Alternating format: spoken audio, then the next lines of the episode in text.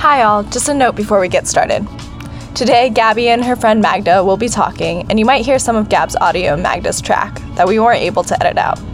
Unfortunately, that is a result of recording all around the world during quarantine, but we hope that you'll bear with us. So, welcome back to Where to Go Next, a show where we talk about where we come from, what it's like to live abroad, and where we want to go next. We hope that our conversations with people who have lived outside of the country where they were born will bring some humorous stories and insightful lessons that we can all take with us, wherever we are and wherever we are headed. So, without further ado, buckle up, sit back, and relax as we take off for another episode. Hi everyone, this is Gab, and welcome to a new episode of Where to Go Next. Today we have Magda on the phone. Um, we met each other almost five years ago in Beijing. Um, Magda is one of my funniest friends, I would say, um, and I will let her introduce um, your, uh, herself to you guys to see how interesting a tra- trajectory she has.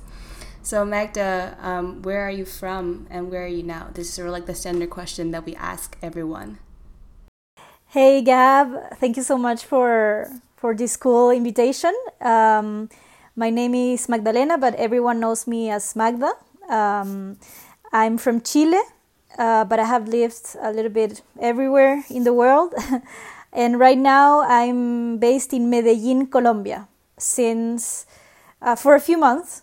I've been in Colombia for a year and four months, but in Medellin since January 2020. Mm, I see. So, um, I probably know where you you were before, but I would just want to let uh, listeners know um, about your, you know, where have you been growing up? Um, I know when we talked, you said you grew up in French schools, like French international schools, because your dad was a diplomat or something like that.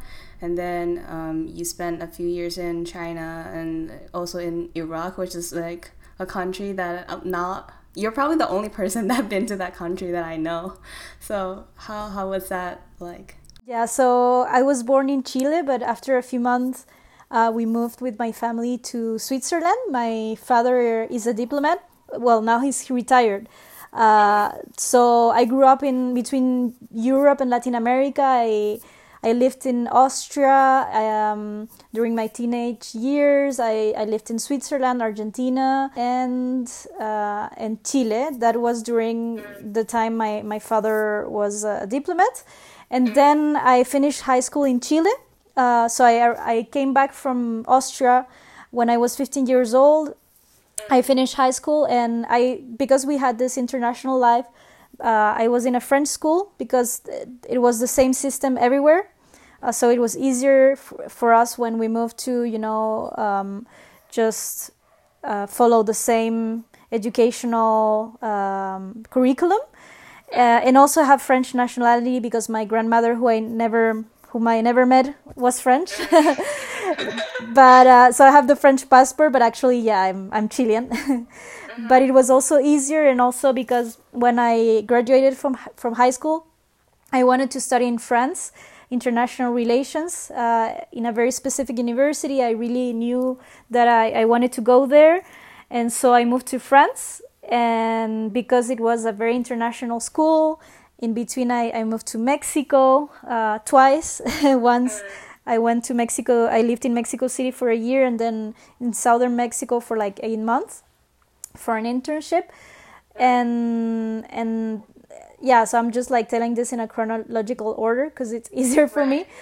then I, I moved back to Chile when I graduated from college. Um, and and I spent there maybe yeah less than a year and I met my Andreas who is now my husband. And he was he's also a son of diplomats and but he is he grew up in in China when when he was little. And he always loved China so much and and he was all, always linked to China. So uh, he got a job in Beijing and even if we were dating for less than a year i said yeah what the what the heck? Let's go together. And so we moved to china to beijing in 2014 and uh, and and 2018 after four years in china i decided i i i wanted to go back to my roots in terms of like uh, I really like working in the field. Like I was doing that in Mexico and stuff, and I, I could not do that in China. So I went to Iraq uh, just for a few months, for like six months. I, I was in Kurdistan. So it's quite different from the rest of Iraq. Uh, in Erbil, more specifically, and then I came back to China for a few months because yeah. that's where I'm kind of based. Like my husband is there, my family's in right. Chile, so it's a bit weird. It's a bit a bit uh, it's a weird situation, but I have all my stuff there and and then I got a job in Colombia. So now for a year and and a few months I've been I've been living in Colombia and my husband is in China. So yeah, I, I don't know if it, it sounds very confusing, but but uh, I've been moving a lot. Last time we talked about this, you were like, "Oh, it seems quite long for me to stay somewhere over a year's time." So what makes you keep wanting to move around i guess? Was it because you grew up moving around or there like like there's part of your personality just loves moving around? Yeah i think it's a mix of my background the fact that i, I always moved out a lot because of my parents but also personality because there are also a lot of uh, children of diplomats who have been moving a lot and then they're like okay no i want to have like a more stable life and i want to settle down somewhere and they need that. Whereas other children of diplomats are like they keep moving and, and also because i think um, they say that we lack like friends and, and people say that they, we lack like the sense of uh, home. And and it sounds a bit sad but i think it's true because uh, even when I'm in Chile, lately I've been feeling more. It's more my home, but before I was still struggling to to feel it that way because I never felt that I I was fully uh, part of of Chilean society, and and then when you're somewhere else, even if you feel very comfortable. For example, when I was living in Paris or in Mexico or even now in Colombia, I know it's it's also they're they're not my countries. Um, I don't know why I like moving a lot so much. uh, but yeah, after like I feel like after two years, like you need a, a year to adjust yourself and you're excited about the country and you're getting to know the country and then you have another year for me in my case it's like another year to get to know more or deeply or during the first year you did already all the must do and must visit and then you have the other year to you know just more laid back. Uh, so but there are places that i've stayed for more than one year or two and other places that i was um, yeah for maybe a few months and i wish i had i i, I stayed there for much longer. Like mexico for example i love mexico and i lived there for a year and i think i could live there for for more than two years. You know, it's uh.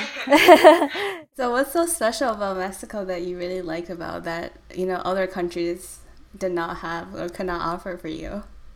I don't know. I feel it has everything. It's like the people, the culture, the food, the landscape, the history.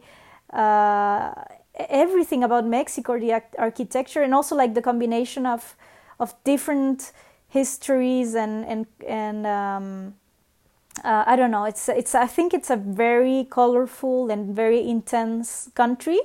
Uh, but most importantly, what I uh, what I most like, uh, what I like the most about Mexico was they are so friendly and so nice and so genuine. And I think that uh, the thing that I like about Mexico and about other places is the authenticity. Authenticity, yeah. um, I think that's the most important thing for me when I go to some, somewhere. I, I like that. I, I, I like places that have personality, like mm. that they have character. So, do you ever think about personal safety when you're traveling around? For example, when you were in Mexico and stuff like that. Yeah, yeah. So, well, in Mexico City, I was uh, actually I was where it was um exchange program with the university there and when I look back, I feel I did so many stuff that was dangerous. Like maybe I was not careful. Not not did. I was not careful enough because it's true. It's it's not a very safe country. Um, but no, I was uh, I was just studying. I was traveling a lot a lot with friends, um, and then when I did my internship, like two years after that, in 2012. I was in southern Mexico and I was working with a UN UN program. It was like an interagency uh, on peace building and conflict prevention, and we worked in communities um, with uh, former par- paramilitary members and former um, former members of uh, guerrilla. Um, it, it's called well, I don't know if guerrilla is the right term actually, but it's called the Zapatist Liberation um, Army. EZLN, Zapatist National Liberation Army. Yeah, that's the name in English. And and it was in, in communities that were like kind of isolated and, and so we had to be very careful. But fortunately because we had like the UN cars and it, it was safe. Uh, but I remember staying in places that uh, you had this train that that goes from Guatemala and it goes up to the north.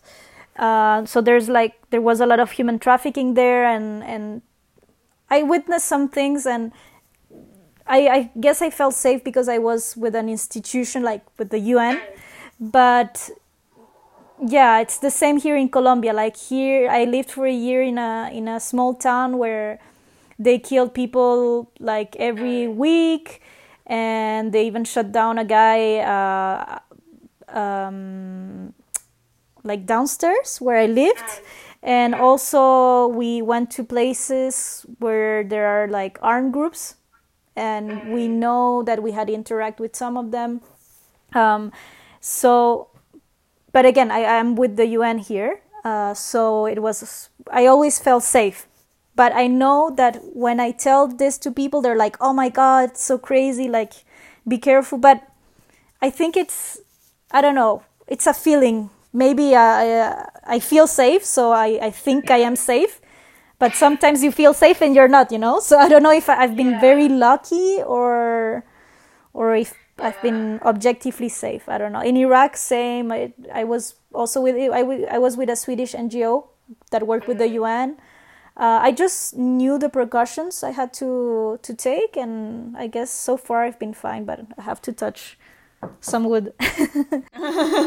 yeah i i i mean i always thought that i was really courageous but just like hearing your story i feel like you have a bigger heart and i definitely admire that um yeah like i don't know i I, I think sometimes um, uncertainty or like throwing myself into unfamiliar places um, really excite me.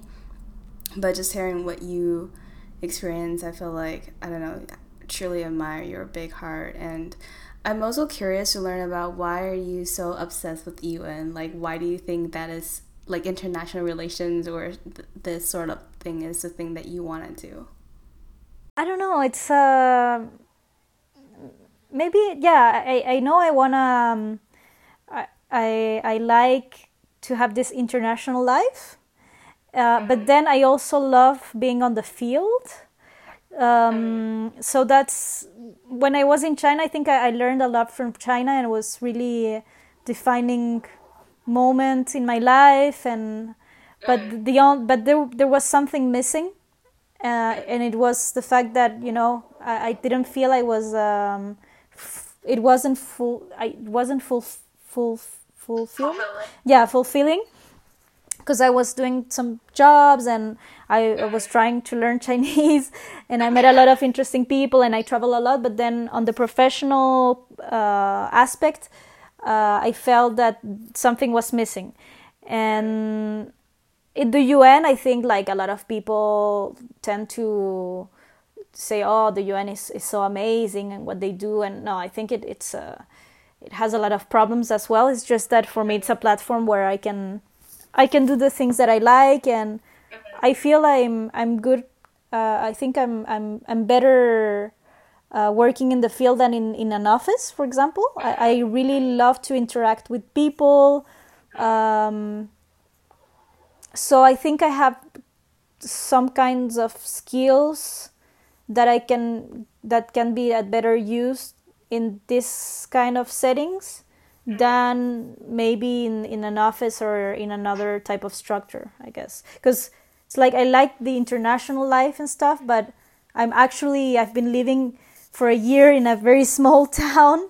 Uh, so it, it wasn't an international life. It's just, yeah, it was, I was in another country, but. Yeah, it just seems to me that you have some sort of calling that I mean, like UN does a lot of thing as well, but like you seem to constantly choose to deal with stuff that are with peace and conflicts, which really interests me as a, friend because I, I don't think that was my calling, and I definitely feel like those issues are around me sometimes, but it's just, yeah, I'm curious to know, and maybe you haven't figured that out, or maybe you didn't think about that, but this is something that I observed from you. Yeah, I think since I was at school, I always wanted to work at the UN and and be in the field. But then I don't have the kind of ambition that a lot of my colleagues or other people have. They're like, okay, I have to do two years in the field, and then I, I want to apply for this other position, and I want to go to uh, I don't know uh, South Sudan uh, and get the experience there. And whereas in my case, and I feel it's good and bad at the same time. I feel because I think it's good to have ambition, uh, or like to be more driven. In my case, it's more like when I when I whenever I get bored, I'll just quit. You know, and or. I, I don't know if I I, I want to uh, take a break. I'll, I'll just take a break. Maybe career wise, it's not the the best, um, but I just do whatever I want to do. I don't know if it's a very millennial thing. I think it is. uh, but yeah. And also I think because I don't have you know children or or high debt or so I can allow myself that it's a very privileged thing as well, I guess. Yeah, for sure. Um, I think it is a I don't know. Like, I wouldn't say it's a millennial thing. I don't think a lot of my friends would say, "Oh, I can just do whatever I want." But I feel like you are sort of. I really like you. Like, I think as a friend, you sort of know what you want to do, and you really take care of yourself. Um, like you said, when you want to take a break, you just take a break, and I think that just makes you a really holistic person in a lot of ways. But I feel like whenever I interact with you, you're so energetic and pumped as a human being where a lot of my friends just feel really jaded for some reason because they could sense that they didn't really like the life that they have, but sort of it was hard for them to get out of it. Yeah. So I'm like curious to know what do you think traveling means to you at this point? Like you said, um, you want an international life. What do you think that will bring you? I don't know because I remember when I I don't know when I was in my early 20s I really mm-hmm. wanted to travel a lot and like go to new countries and things like that. Whereas for a few years, I've been like, yes, I, I want to keep traveling and, and go to new places, but mostly I want to go back to the places I know mm-hmm. I love. So, mm-hmm. for example, well, you you know you know my favorite place in China. Yangshuo, yeah. it's Yangshuo and I've been there like 10 times.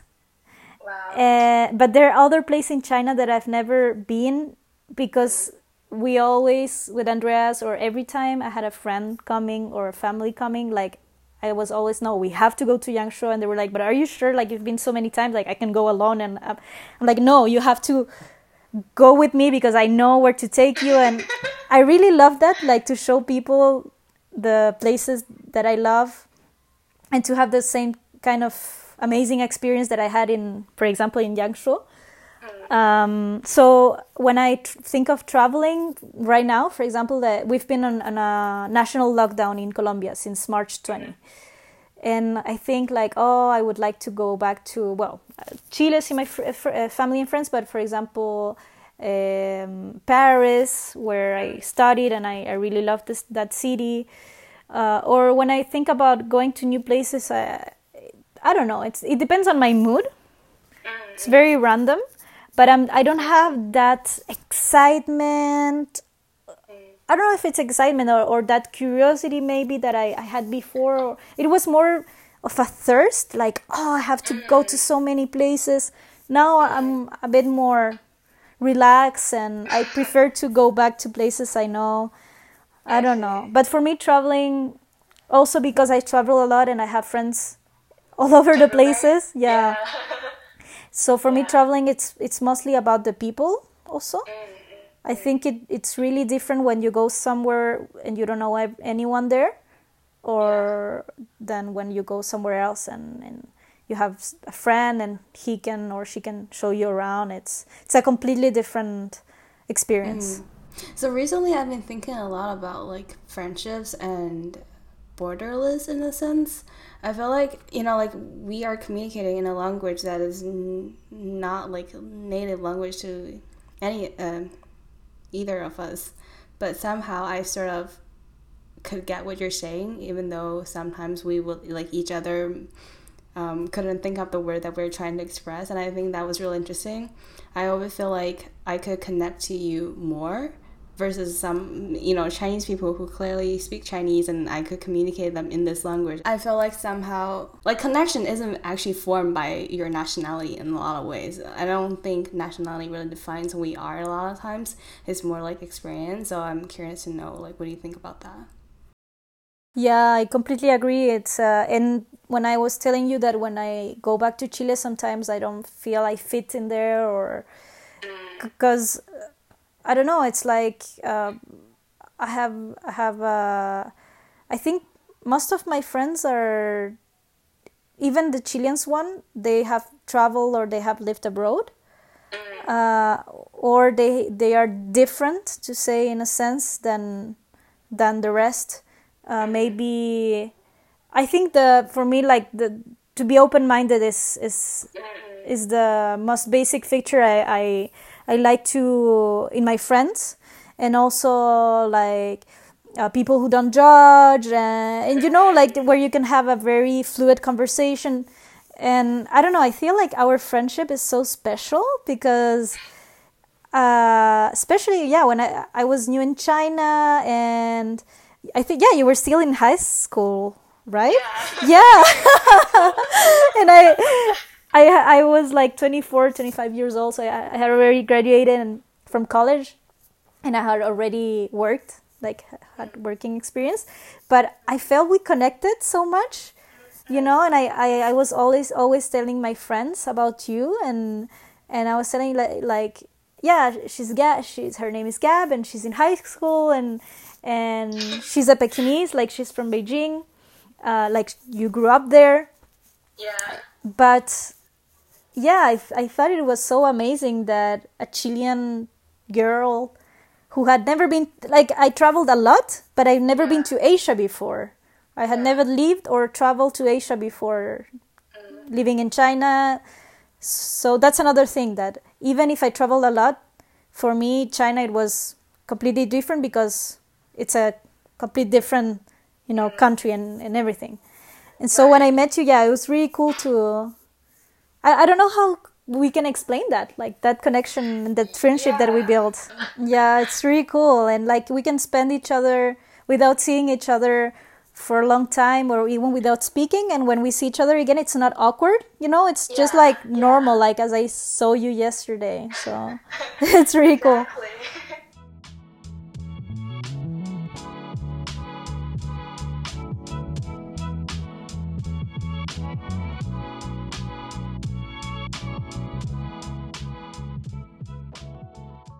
So, um, I recently have an interesting thought which I really want to share with you. Maybe it's like specific to my own experience, but I feel like Chinese people think in a very different way than Americans and even than Europe. I feel like each of these places have its own thought framework, and I feel like recently I've hit a point where the US way of doing things, I like get the gist of it and there isn't like I, I have this um, sense that I don't have so much to learn about, whereas somewhere in Europe, um, there is some sort of like way of thinking out there um, that I don't quite get it, and it's just so attracting me to go see what's out there right now. So I, I don't know whether you felt the same way. Yeah, I was thinking also about because now that you were comparing Chinese with Americans, I think uh, it's a very opposite kind of people. Uh, and I think I don't know if you feel because you're Chinese and you live in, in the U.S., but the, the Americans are, are much more confrontational. Mm, yeah, definitely. Yeah, and and I was thinking about the things that I like in in people. Um, I don't know. I felt like in China people were more kind and it, it, was weird because before going to china or they, they have this perception of like chinese are rude or whatever and i never actually felt that I felt that even when people were rude and you would tell them like they were like, "Oh yeah, yeah, I'm sorry," like, um, and they were more genuine. Whereas in the U.S., okay, all their your American friends are gonna hate me, but uh, I like the fact that they they they speak up and that they have personality. I think that's really cool. But I think they're also very arrogant and entitled. Uh, in Europe, in Europe also you have that that kind of like, especially in France. I can say that because I'm I have the French passport, so I can cri- criticize them, but they're very arrogant. Um, I think where I feel more more at ease is in in countries or in places where people are are more I don't know if kind or or more humble. I think that's that's the word word. And how does that compare to like Latin American countries? I think yeah, it depends. Uh, I I feel people here are, are, more humble. At least in Colombia, I had I really had a, a great experience with people. In Chile, I feel we are very arrogant. Uh, also, Argentinians have, but then it's not good to generalize. You know, of course. Right, right. Um, yeah, it's just like really fascinating to me to see how like I feel like there is some sort of like national identity there that is sort of built in in some way, but I just couldn't figure out what. Like, is it the language or is it like the history? Um, I'm still like thinking about this, but I also feel like it somehow could be transformed. Like, I feel like I'm more arrogant or assertive, definitely more confrontational when I'm speaking English versus like the Chinese version of me is more like mellow and like laid back and like chill, whatever. It's so funny you say that because you know every time I'm like grumpy or I get angry about something, like I automatically, without even thinking, speak in French. Like I'm, oh la la, like oh, pff, you know, I, I do the French exp- expressions, and also when I, yeah, it's so true, and I, ch- yeah, it's it's like you change personality or something. But it's funny that i think that when i speak french is when i'm like criticizing something or you know being the french cliche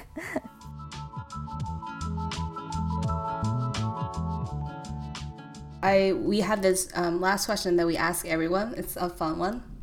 So over the years of traveling, what is your favorite food that you've like just couldn't forget or just enjoy so much that you wouldn't get um, at home?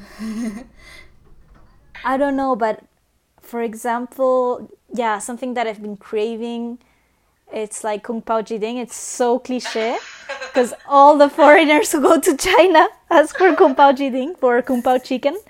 Yeah. Uh, so it depends on the days, of course. But I would say that being here in Colombia, where you can find a lot of Western food, and there's n- I haven't found any Chinese like authentic restaurant here. So I really miss that. Or for example, the eggs with tomatoes. I was gonna say that. I thought that was. Oh my god, I love it so much, so much. Yeah. yeah, it's actually so easy. I feel like that's like the first Chinese dish that anyone will learn if they ever want to cook Chinese food. I think I could have that every day. Like I swear, I could have that dish every day. yeah. All right. Um, I'm gonna wrap up this call, but thank you so much for you know doing this interview with us. And again, as a friend, I just always love talking to you. Yeah, thank you so much. It was so much fun. I thought I hope I I, I wasn't too confusing, you know, with my Latino accent and.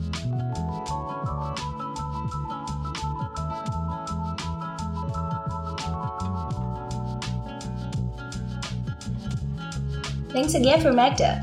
This episode was produced and edited by me and Lei.